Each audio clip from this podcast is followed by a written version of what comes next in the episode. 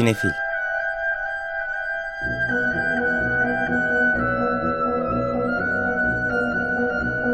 Hazırlayan ve sunanlar Melis Behlil ve Yeşim Burul.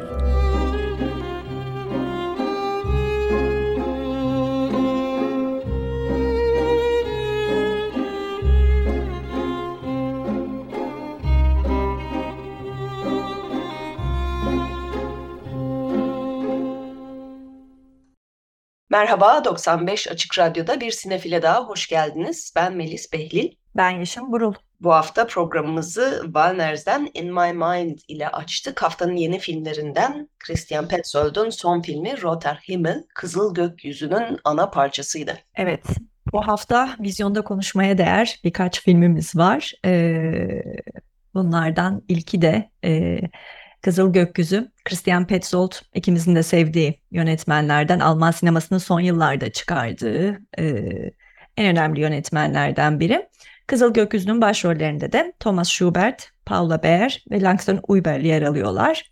Berlin Film Festivali'nde açılışını yapmıştı ve büyük jüri ödülünü kazanmıştı. Ayrıca Avrupa Film Ödülleri'nde de Schubert en iyi erkek oyuncu kategorisinde aday gösterilmişti.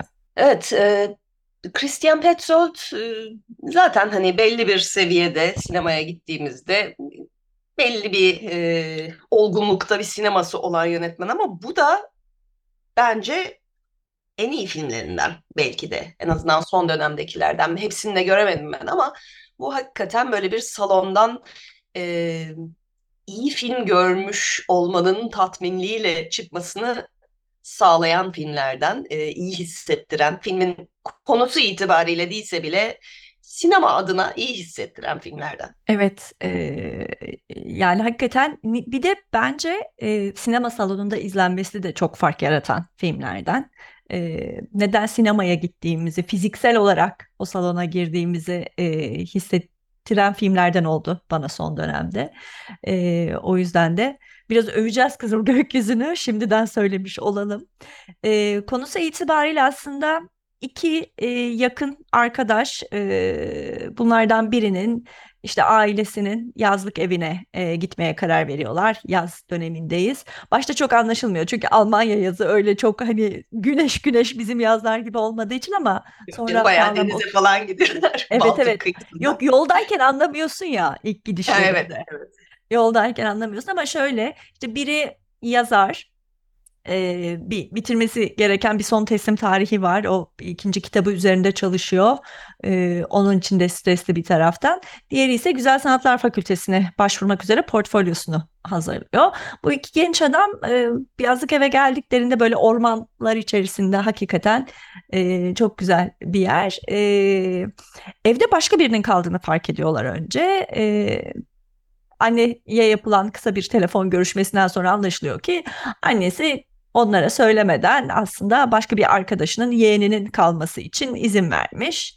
E, genç bir kadın kaldığını öğreniyoruz Nadia adında. Sonra böyle yavaş yavaş bu Nadia kim hani falan sonra bir tanışma denk gelme e, sürecinden sonra e, bir de dediği gibi Melis'in de denize de çok yakın e, deniz kenarına da yakın bir e, yerde e, denize gidip gelme şeylerini de görüyoruz. O bölgede e, can kurtaran olarak çalışan bir genç erkek daha katılıyor. Böyle bir dörtlü e, yeni oluşan ikisi eski arkadaş ama diğerleriyle yeni tanışılmış olması böyle bir yazlık sayfiye içerisinde geçen hayatta bu dörtlü arasındaki ilişkilerin yeniden kurulması üzerine e, bir film diyebiliriz. Bir taraftan da Tabii e, ormanı tehdit eden yaz ortasında o e, şeyler var. Orman yangınları figürü var. Kızıl gökyüzü de adını oradan alıyor aslında. E, ne kadar yaklaşacak, yaklaşacak mı, tehdit, risk teşkil ediyor mu e, sorularını çok aslında önemsemiyorlar uzun süre boyunca. Ama e, Kızıl Gökyüzü orada. E, ilginç bir yani bu dörtlü bence setup ilginç bir kareler, karakter analizine de imkan sağlamış diye düşünüyorum. Ee, o çok zekice senaryo açısından. Evet. Filmin bülteninde aslında biraz yanlış e, yöne e, hani sıcak bir yaz mevsiminde dört genç arkadaş diye başlıyor. Ee, aslında hem o bülten hem filmin ilk sahnesi biraz korku filmi hissi de veriyor. Yani bir grup genç ormanda eve giderler. Sonra hem işte arabaları bozulur vesaire gibi. Ee, korku filmi değil hiçbir şekilde ama hayatın bazı yönlerinin ne kadar da korkunç olabildiğini de ve hani hemen köşe başında bizi bekleyen işte yangınlar, felaketler olabildiğini de hatırlatıyor bir yandan. E, tonunu da iyi tutturuyor bence orada. E, evet hiçbir şey böyle bir çok dramatize edilmeden bu açılışta çaldığımız şarkı da bence o açıdan çok uyuyor. Böyle usul usul ama çok etkileyici ve akılda kalan e, bir film şarkının da olduğu gibi. Evet başrolde e, Thomas Schubert zaten e, aday da gösterildi. Leon karakterini canlandırıyor.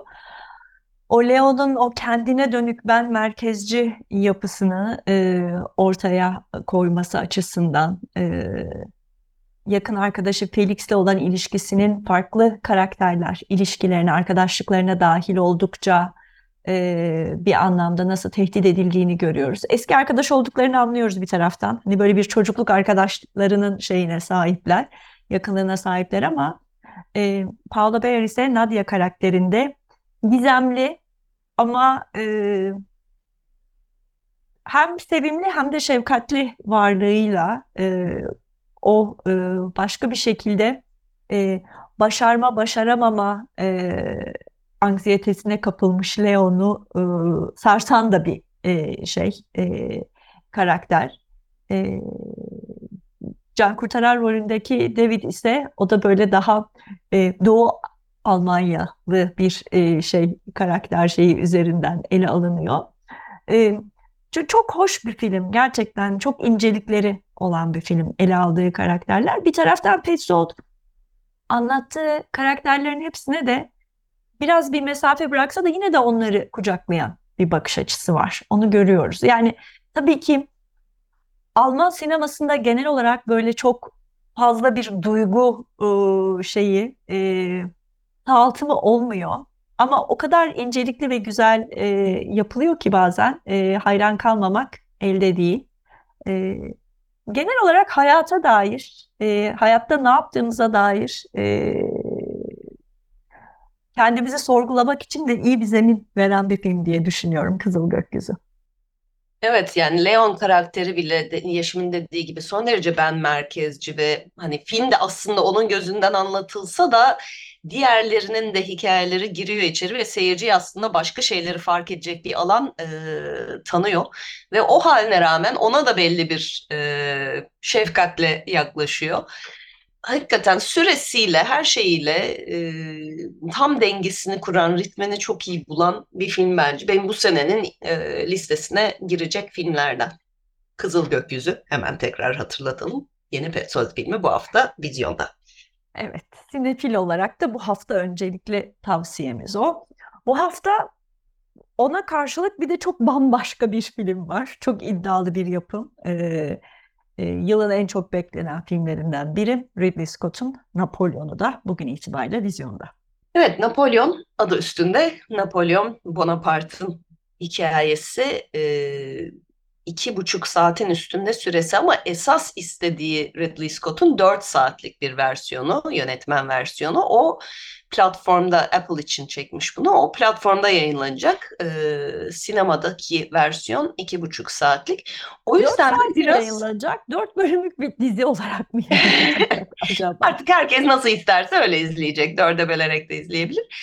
Ee, o yüzden biraz bölük pörçük bir hali de neredeyse episodik gibi Napolyon'un hayatından anlar gibi bir hali var bu e, daha kısa versiyonun. E, 1789'da e, Marie Antoinette'in e, idamıyla başlıyor. Napolyon bunu izliyor. Gerçek hayatta böyle bir şey olmamış tabii ama e, Ridley Scott da çok sinirleniyor bu. Gerçek hayatta yoktu diyenlere bu film canım ne heyecanlanıyorsunuz o kadar diye. E, yani klasik bir tarihi biyografi filmi olarak e, bir hayli gerçeklerden koptuğu anlar var. E, bir yandan savaş sahneleri işte Napolyon hem büyük zaferleri hem büyük yenilgileri. Bir yandan Josephine ile olan ilişkisi biraz dengesiz kalıyor bence. Bu çok minik tarafı da işte ilişkileri ne çok odaklanmak istiyor ama bir yandan o büyük savaş sahnelerini de çekmeyi çok seviyor Ridley Scott. Güzel de çekiyor yani onu da hakkını verelim. Ama e, yani ikisi arasında savruluyor gibi geldi bana seyrederken. Ee, ama hani Ridley Scott seven o büyük büyük e, savaş sahnelerini e, sinemada özellikle görmek isteyenler için sinemada görülmeye değecek filmlerden görsel olarak diyelim. Ondan senin de dediğin gibi e, aslında totalinde böyle bir kendi içerisinde bir dengeyi tutturamaması söz konusu. Bir de çoğu yerde böyle bir farsa kaçıyor. Yani e, bir taraftan e, özel hayat, kendi kişisel e, benliği içerisinde özgüvensizlikler taşıyan, annesine çok düşkün ve e, Josephine'le takıntılı bir e, bayağı hani e, satirik bir erkek tiplemesi sahneleriyle o büyük e, askeri stratejist deha ve hani işte şey e, muktedir adam hani her ne kadar e, aristokrasinin ve e, üst e, şeyin sınıfın e, konvansiyonlarına uymasa da e, bu ikisi arasında gidip gelirken öyle bir dengesi dağılıyor ki bence yani komik sahnelerin o kadar komik olmasına niyetlenmiş mi Ridley Scott ondan emin olamıyorum. Yani komik ama öyle çok güldürecek kadar da komik değil. Yani o yaptığı aradaki şeyleri bilinçli olarak aslında yani şey gibi de yapmıyor. Empire'da e, aslında okuduğum review'da hani bunları bilinçli olarak tarihi e, böyle büyük e, biyopiklerin e, ya da o Ridley Scott'un çok iyi becerdiği türü e, birazcık bozmak için yapıyor dese de ya onu da o zaman beceremiyor diye düşünüyorum. Çünkü bir taraftan öbür tarafı da e, o daha kendi kendine bakan, e, tartışan bir yere de getiremiyor. O bence böyle bir kaçmış bir fırsat gibi. E, en son Kingdom of Heaven'da aslında izlemiştik Ridley Scott'un bu tarihi e, olaylara ve karakterlere işte bol savaştı vesaire. Ben biraz öyle bir şey bekliyordum. Yani o duyguya kapılmak isterdim. Ona da izin vermiyor. Her karakter yani o Fransız devrimindeki 1789'dan sonraki dönemi anlattığı şeydeki herkes birer karikatür gibi. Kendisinin karikatürü gibi. Yani işte hani Marie Antoinette ve hani bütün o giyotine giden sahneyi al ama sonrasında işte e, mecliste yaşanan tartışmalar, işte Robespierre, Danton falan o etrafındaki herkesin o konuştuğu sahneler o kadar şey ki hani böyle bir şeyin gerçekçi bir temsilini de yapmaya çalışmıyor ama bir taraftan yapmaya çalışıyor gibi. Çok arada kalmış. Ee, bir de şunu söylemeden geçemeyeceğim. Vanessa Kirby'yi çok seviyorum. Ee, fiziksel olarak Josephine de çok bence andırıyor. Yani şeyi de sanat yönetimi de çok iyi yapılmış orada. Lakin e, Napolyon hayatını da anlatsa bu film İngilizce bir film. Onu bir söyleyelim. Ve herkes kendi sahip olduğu aksanıyla konuşuyor. Yani Napolyon Amerikan aksanlı. İşte onun dışında Fransız sarayındaki bazı karakterler e, İngiliz aksanlı. İngilizler İngiliz zaten. Avusturya ve Ruslara biraz aksan vermeye çalışmışlar diyebiliriz. Ama e, Vanessa Kirby'yi en son son derece başarılı bir Prenses Margaret olarak izlediğimiz için Crown dizisinde ben arada bir ay Prenses Margaret Josephine olmuş demekten çünkü o aksanıyla konuştuğu için e, hani böyle bir e, yabancılaşma da yaşamadım değil. Evet, Hollywood'un tarihi filmlerinde hep oluyor. Bu aksanlarda Yeşim'in dediği gibi Joaquin Phoenix e, Napolyon rolünde o kendi e, şeyinden gidiyor. Vanessa Kirby e, İngiliz aksanıyla. Tahar Rahim var başka önemlice bir rolde. İlk kısımlarda görüyoruz. E, o da Fransız ama böyle bir nötr Avrupa Amerika arası e, Hollywood aksanıyla konuşuyor. Rupert Everett var o en İngiliz ki zaten e, olması gereken e, Wellington'ı, Lord Wellington'ı canlandırıyor tabii Ama hani. Evet bir yabancılaştırma hali var orada. Ama e, senin de dediğin gibi Yaşım sanat yönetimi hakikaten çok etkileyici. E, Ridley Scott'un bir takım Oscar hayalleri var ama sanat ve kostüm ötesine ne kadar geçer çok emin değilim. Savaş sahneleri de iyi yani hakkını vermek lazım. Bence Ridley Scott'un en iyi yapabildiği şeylerden biri o. Sanat sahneleri yönetmenliği Oscar'ı olsaydı zaten alırdı. Defalarca. Tekrar tekrar alırdı. Tabii bir de yıllar sonra Joaquin Phoenix de Gladiatör'den e, beri bir araya geliyor olması da bir manidar. O bağlantıyı da bir kurmak lazım Napolyon'u konuşurken. Evet, yine de e, büyük film özleyenlere, böyle bir tarihi film izlemek isteyenlere e, Napolyon'u bu hafta önerebiliriz. Onun dışında da çok fazla bir şey yok. Zira e, iki yerli film var. Biri Aybüke Öğretmen Oldum Ben. E, Murat Onbul yönetmiş. E, Nihayet Şahin, Caner Kurtaran, Zeynep Kankonde başrollerde. Aybüke öğretmen e, bu e, teröristler tarafından öldürülen öğretmenin hikayesi bir TRT filmi. Bir de Cin filmi var. Zina. Anastasia Budakva yönetmiş. O da biraz baktım e, O Ses Türkiye'ye katılmış. Ukraynalı bir genç kadın kendisi. E, başrollerde Sema Bolat, Yağmur Tezegül, Tuğba Aydın yer alıyor.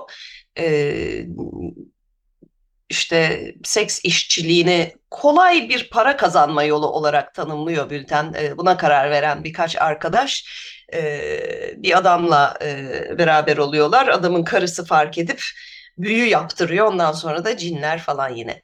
Evet, bu da yerli cin filmi kategorisinden bu hafta vizyonda. Ki aslında e, geçtiğimiz hafta içerisinde sinema yazarı arkadaşımız Şenay Aydemir de Twitter'dan e, bu konuya dikkat çeken e, bir e, tweet attı. Ben hala Twitter diyorum bu arada ağız alışkanlığı Evet, söylemem lazım. Geçtiğimiz haftalar boyunca aslında belki son bir aydır da e, Türkiye'de genel olarak gündemi en çok meşgul eden şeylerden biri bu influencerların e, ve kozmetik sektörüne girmeleriyle şununla bununla ve kara para aklama üzerinden dönen çarkın ortaya çıktığı e, havadisleri daha ziyade açık gazeteden de hani takip etmişsinizdir ve haberlerden genel olarak.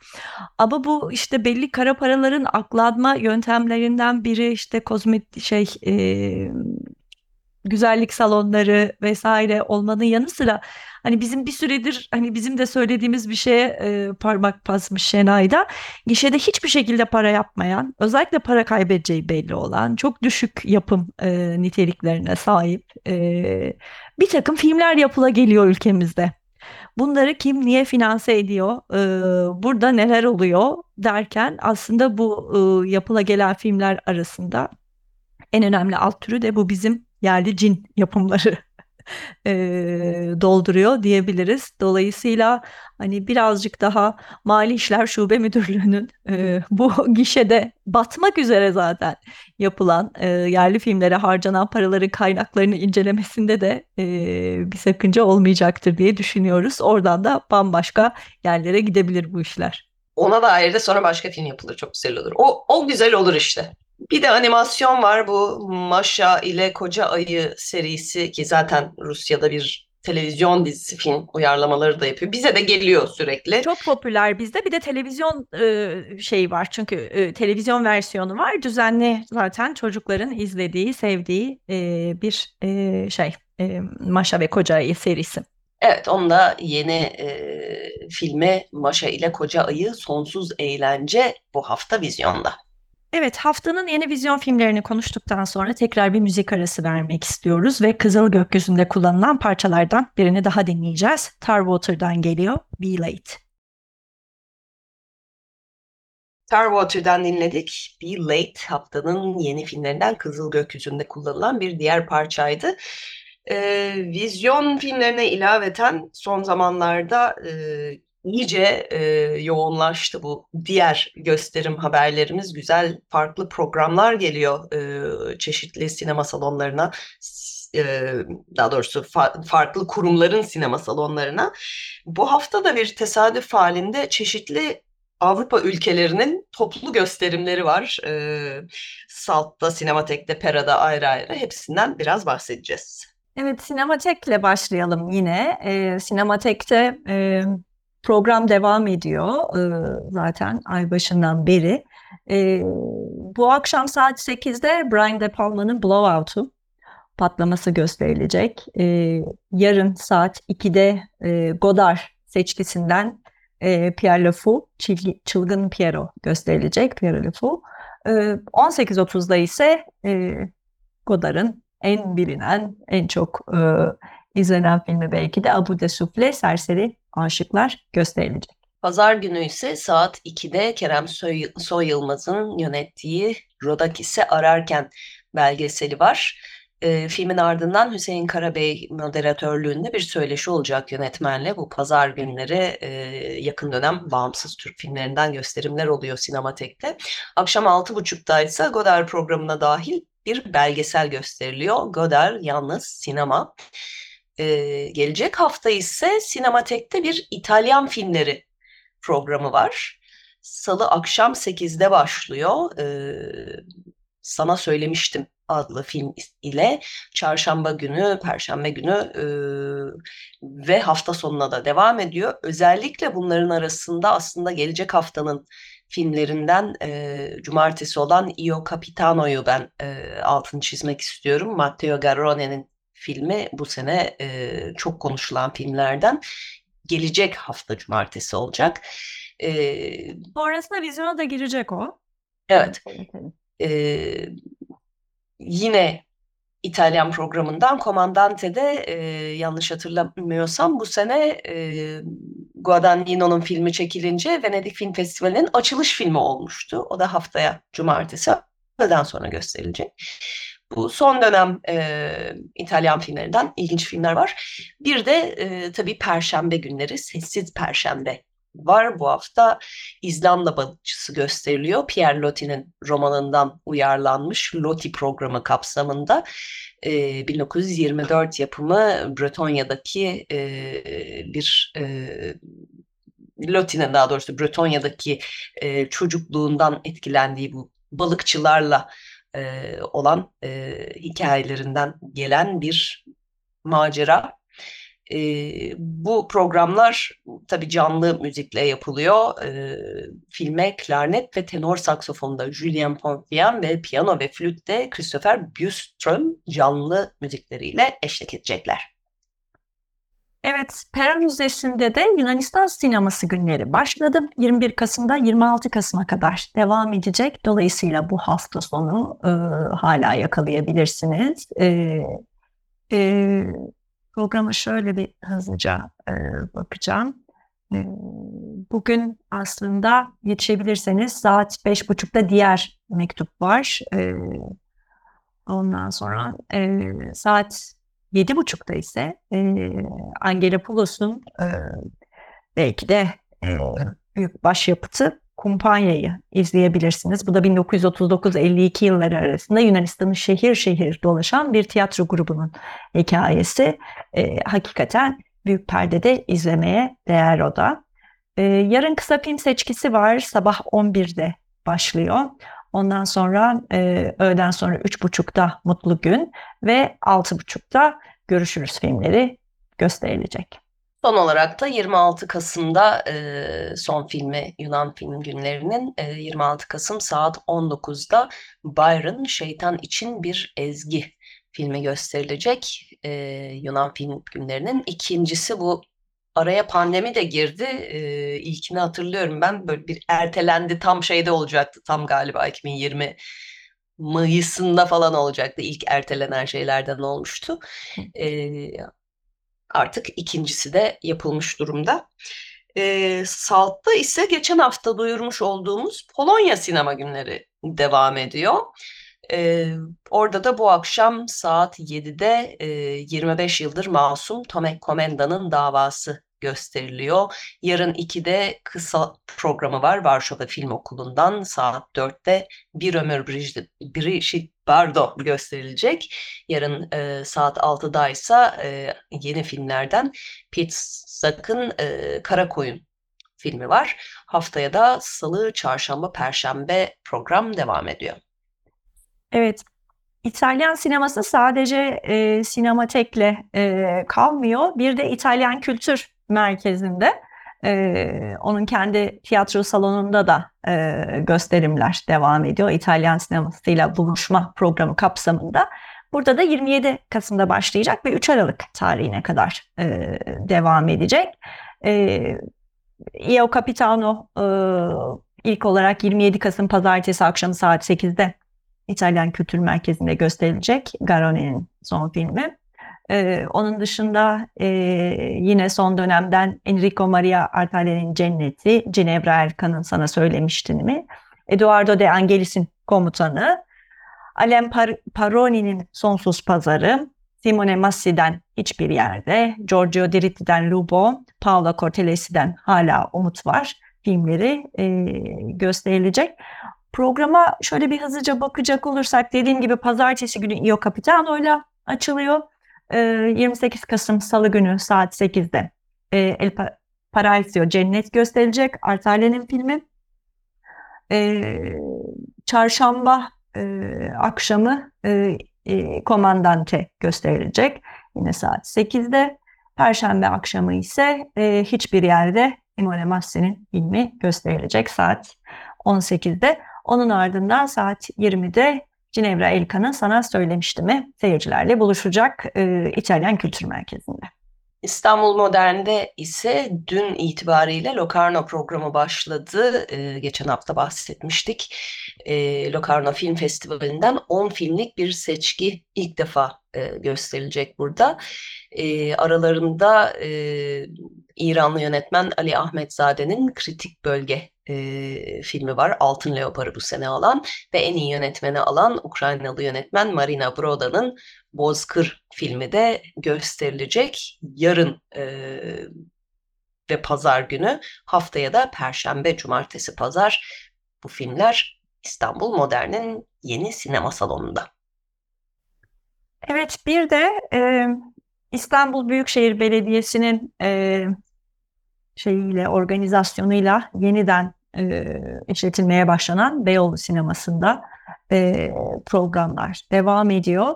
Bu hafta içerisine bakacak olursak bu hafta sonuna e, bugün saat 5'te e, sizin seçtikleriniz e, bölümünde Gurbet Kuşları gösterilecek halde Refik'in. Akşam saat 20'de ise e, Issızada e, filmi gösterilecek. Yarın saat 15'te Meraklısına Sinema Sohbetleri e, kapsamında Faruk Karaçay ile sinemada senaryo söyleşisi var. Saat 17'de Issızada'dan filmi tekrar gösterilecek. Yarın 19'da ise e, Ayın Yönetmeni e, organizasyonu kapsamında Pelin Esmer e, konuk olacak.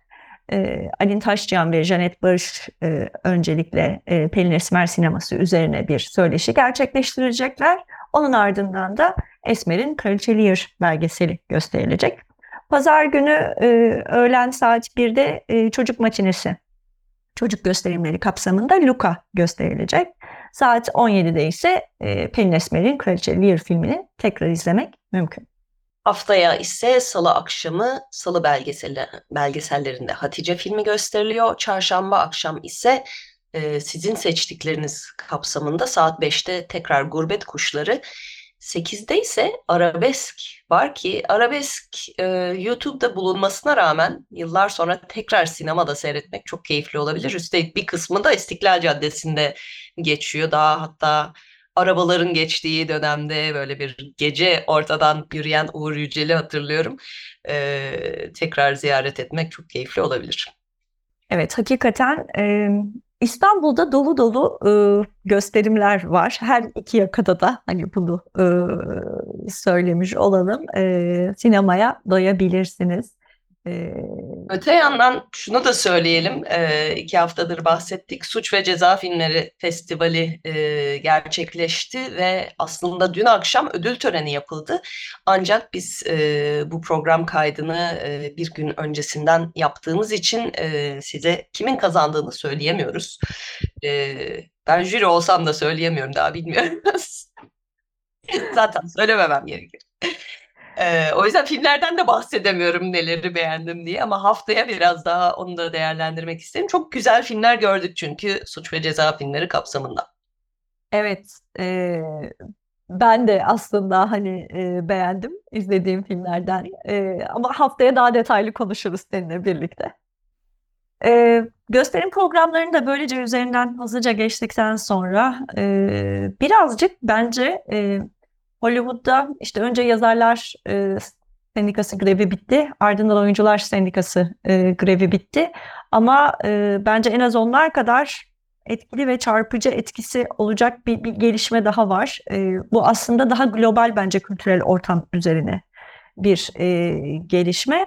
E, Hollywood'da e, ciddi anlamda e, bir bölünme ve e, ifade özgürlüğü konusunda e, insanların e, maruz kaldıkları baskılar üzerine de konuşmamız lazım. Variety'de çok kapsamlı bir e, şey çıktı, değerlendirme yazısı. E, genel olarak Filistin-İsrail meselesi üzerine görüşlerini beyan eden e, sektörün e, önde gelen isimleri bunlar oyuncular olabilir, menajerler olabilir, e, senaristler, yönetmenler olabilir. Onların maruz kaldıkları muameleden biraz bahsetmemiz gerekiyor. Çünkü iki tane çok sıcak gelişme oldu. Biri ünlü oyuncu Susan Sarandon. E, Filistin yanlısı bir e, toplantıda, mitingde yaptığı konuşma üzerine menajerlik şirketi tarafından e, bırakılmış. Yani temsiliyetini bırakmışlar. Bir diğeri ise Scream serisini yeniden hayata geçirdikten sonraki iki filmde başrolde e, oynayan ünlü oyuncu Melissa Barrera'nın bir sonraki Scream'de yer almayacağı açıklanmış yapım şirketi tarafından. Sebep olarak da bu konuyla ilgili sosyal medyada yaptığı paylaşımlar gösterilmiş. Evet, bir yandan e, paylaşım yapmak da sorun yaratıyor, paylaşım yapmamak da sorun yaratıyor. E, çünkü bazı kurumlarda resmi beyanatta bulunmadıkları için eleştirildiler. Özellikle mesela Yazarlar Birliği Hamas saldırısından sonra kınama yayınlamadığı için. Geçenlerde öyle bir podcast'te dinliyordum. Eskiden her olan şeye, dünyadaki her gelişmeye herkesin bir kınama yapması beklenmezdi bu işler ne kadar değişti diyen. Bir yandan da işte şunu kınadın ama bunu kınamadın şeklinde de tabii bunun bir takibi oluyor. Ee, ve e, Yeşim'in bahsettiği bu işten çıkarmalar ya da e, ilişkileri kesmeler dengesiz bir şekilde de gelişiyor. Kimin daha güçlü olduğuna, kimin daha karlı olduğuna göre de değişebiliyor. Çünkü mesela benzer şekilde CIA en büyük e, menajerlik şirketlerinden biri. E, oranın en önemlilerinden e, Mahadakil bir e, Instagram postundan sonra e, işten çıkarılmanın kıyısından dönmüş. Hatta şey yönetimden ayrıldı yanlış bilmiyorsam e, yönetim kurulundan çıktı. E, çünkü soykırımın kendisi kadar soykırımın e, reddediliyor olması da üzücü gibi bir şey yazmış. E, ancak en önemli müşterisi Tom Cruise olunca ve Tom Cruise onu destekleyince bir şekilde o işini koruyabiliyor. Yani daha evet, menajerlik yapmaya devam ediyor. Dediğin gibi evet, yani şirkette ayrılmış. Şirkette hala ama e, menajer olarak çalışıyor ve e, Tom Cruise ona arka çıktığı için de e, farklı bir konuma geliyor. Yoksa anında kovulacak olduğu çok belli. E, öyle de bir takım tabii e, eşitsizlikler e, söz konusu ve hani her türlü seviyede de bu gerçekleşebiliyor. Daha küçük, düşük seviyelerdekiler e, kendilerini koruyacak biri yoksa işten çıkartılabiliyor. İşte e, yani çok ortalık karışmış vaziyette Hollywood'da da birkaç hafta önce bahsetmiştik zaten Biden'a yazılan iki farklı mektup e, üzerinden de bir bölünme zaten yaşanmıştı, yaşanıyordu. E, olaylar devam ettiği için hala da bölünme devam ediyor. Bizim şu anda kaydettiğimiz noktada bir ateşkes haberi var ama olaylar o kadar hızlı değişip duruyor ki e, programımız yayınlanana kadar umarız o ateşkes hala sürüyor ve hatta daha uzun süreli bir şeye evriliyor olur. Evet, eee, ama gerçekten eee, biraz bu eee, işte cancel culture dedikleri iptal kültürünün eee, şeye doğru yönelmesi, eee, farklı eee, görüşlere sahip eee, insanların birbirlerini işlerinden etmelerine eee, değecek noktaya gelmesi.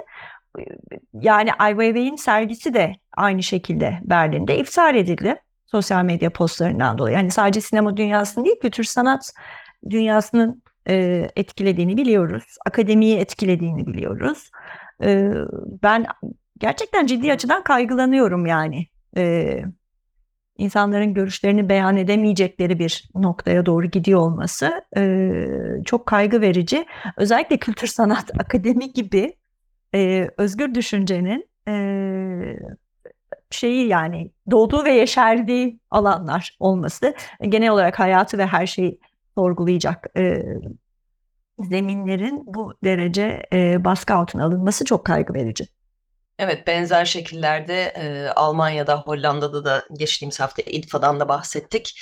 E, çok ciddi bir şekilde insanların kariyerlerinin de e, hani şunu dedin, bunu demedin diye e, meşhur bir söz vardır ya e, faşizm belli bir şey söylemek değil, söylemek zorunda bırakılmak. Şimdi çok kötü alıntıladım ama e, sonuçta belli bir pozisyona konuyor insanlar ve ne dese iki tarafa da yaranamamak dışında hani kendi düşündüğünü zaten söyleyemiyor. E, diplomatik davranmaya çalışanlar o diplomatiklikten bu sefer e, şey yapılıyor e, bir kısmı da e, sorumlu tutuluyor e, ve de karışık bir yere daha da karışık bir yere doğru gidiyoruz. En güzel örneklerden biri Amerikan Yazarlar Birliği'nin içinde bulunduğu durum. Çünkü e, farklı görüşlerdeki üyeleri e, birliği bir e, açıklama yapmaya davet etmişler bu konuda. E, yani kendi içlerinde muhtemelen yönetim kurulu ya da yürütme kurulu olarak görüşüp bir konsensüse varamadıkları için hiçbir açıklama yapmamışlar. Sonra niye açıklama yapmıyorsun şeyi üzerine? Çünkü insanlar farklı fikirlere sahip ve bir konsensüs yok. Konsensüs olmayan bir yerde birlik adına bir açıklama yapamayız denince nasıl böyle bir şey olabilir diye iki tarafta e, itiraz ediyor ve infial ediyor. Ama bu da aslında bu bölünmüşlüğü gösteriyor. E, ama bir taraftan da insanların anlaşamadığı bir yerde, farklı görüşlere sahip oldukları bir yerde, o farklı görüşlere sahip olmaları ve hani o birliğin de bir açıklama yapmak zorunda olmaması da bence e, gayet kabul edilmesi gereken bir şey o e, çok sesliliğin e, olduğunu e, kabul etmek bile neredeyse bir mesele haline gelmiş durumda. İşte en çok kaygılandıran şey dediğimde o biraz. Evet, önümüzdeki e, haftalarda da bu olay e, muhtemelen devam edecek gibi görünüyor. En azından e, yankıları e, biz de başka gelişmelerle tekrar e, karşınızda olacağız. Programın da sonuna doğru geliyoruz. E, çeşitli gösterim haberlerini verdik e, ama bir de evde film izlemek isteyenlere bir hatırlatma yapmak istiyoruz. Daha önce de kısaca bahsetmiştik. Mubi'ye e, Karusmaki filmleri geldi ve hepsi birden geldi. O yüzden Karusmaki'yi e, Fallen Leaves son filmi zaten e, Mubi'de gösterilmeye başlıyordu e, geçtiğimiz ay itibariyle. Ama diğer filmlerini de hatırlamak isteyenler için çok da uzun değildir filmleri. Çok da keyiflidir hepsi ya da biraz daha tanımak isteyenler için Mubi'de e, bütün filmleri var. Artı tabii kendi kurduğu e, meşhur bir de Helsinki e, Leningrad Cowboys e, grubunun çeşitli müzik videoları artı konser filmi de var. Biz de o yüzden bugün programımızı Leningrad Cowboys'la kapatmak istiyoruz. Ee, yani çok azdır dünyada bir yönetmenin bizzat kurulmasına e, bir parçası olduğu, kurduğu e, bir müzik e, topluluğuyla aynı zamanda pek çok e, filmini, konser filmini de çekmesi Quiz Makine'nin bize kattığı zenginliklerden biri diyebiliriz. Evet o yüzden programımızı e, Leningrad Cowboys'un Helsinki konser kayıtlarıyla bitireceğiz. Teknik masadaki arkadaşımıza ve bu haftaki e, destekçilerimize çok teşekkür ediyoruz. Herkese iyi seyirler. İyi hafta sonları.